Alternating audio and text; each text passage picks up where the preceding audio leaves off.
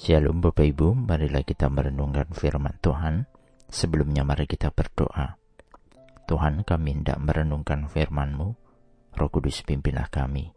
Di dalam Tuhan Yesus kami berdoa. Amin.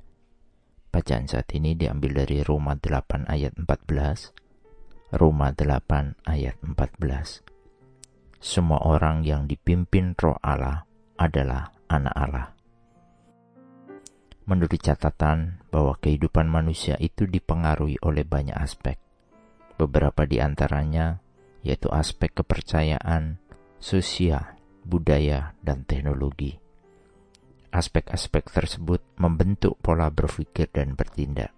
Dari aspek tersebut, jika ada yang mendominasi dalam pikirannya, maka dipastikan pengaruh dari aspek tersebutlah yang akan mendominasi tindakannya. Aspek tersebut dipisahkan dalam dua tujuan yang berbeda. Pertama adalah untuk tujuan duniawi atau kedagingan, dan yang kedua adalah untuk tujuan surgawi atau hidup menurut roh. Bacaan dalam Roma 8 ini khususnya di dalam Roma 8 ayat 5 hingga 14 adalah menyampaikan bagaimana kehidupan kita. Apakah kita hidup oleh roh yaitu mengutamakan Kristus dalam kehidupannya, atau mencari dan menyenangkan diri untuk hal-hal duniawi, yaitu hidup dalam kedagingan. Dua bagian ini, hidup oleh roh dan hidup keduniawian, menggolongkan dan membentuk manusia.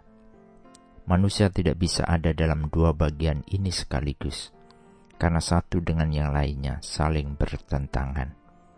Hidup dalam dan oleh roh adalah hidup yang dipimpin oleh Roh Kudus, sedangkan hidup dalam duniawi adalah hidup menurut standar duniawi. Sebagai orang percaya, kita diundang untuk hidup di dalam Roh. Kita senantiasa mencari dan tunduk pada pimpinan dan pertolongan Roh Kudus. Orang percaya memiliki Kristus dan pengharapan di dalamnya. Kolose 1 ayat 27 menuliskan, Kepada mereka Allah mau memberitahukan betapa kaya dan mulianya rahasia itu di antara bangsa-bangsa lain, yaitu Kristus ada di tengah-tengah kamu.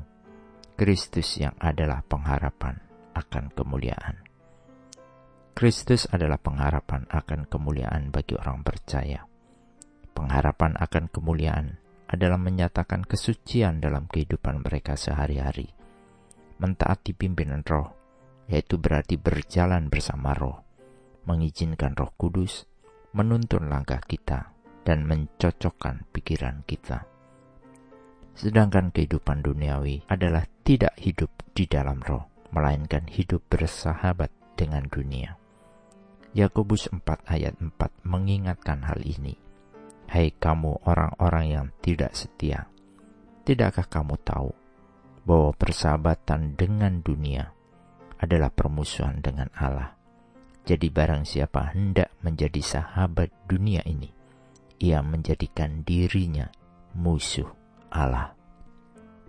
Marilah kita senantiasa hidup dalam pimpinan roh Allah, supaya kita menjadi anak-anaknya, bukan menjadi musuh Allah. Amin.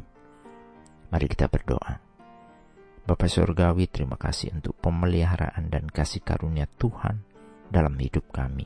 Kami telah Tuhan pilih menjadi anak-anakmu untuk hidup seturut yang Tuhan kehendaki, bukan mengikuti cara-cara duniawi.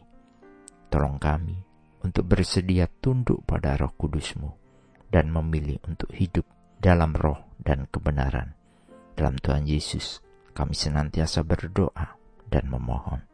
Amin. Tuhan Yesus memberkati. Shalom.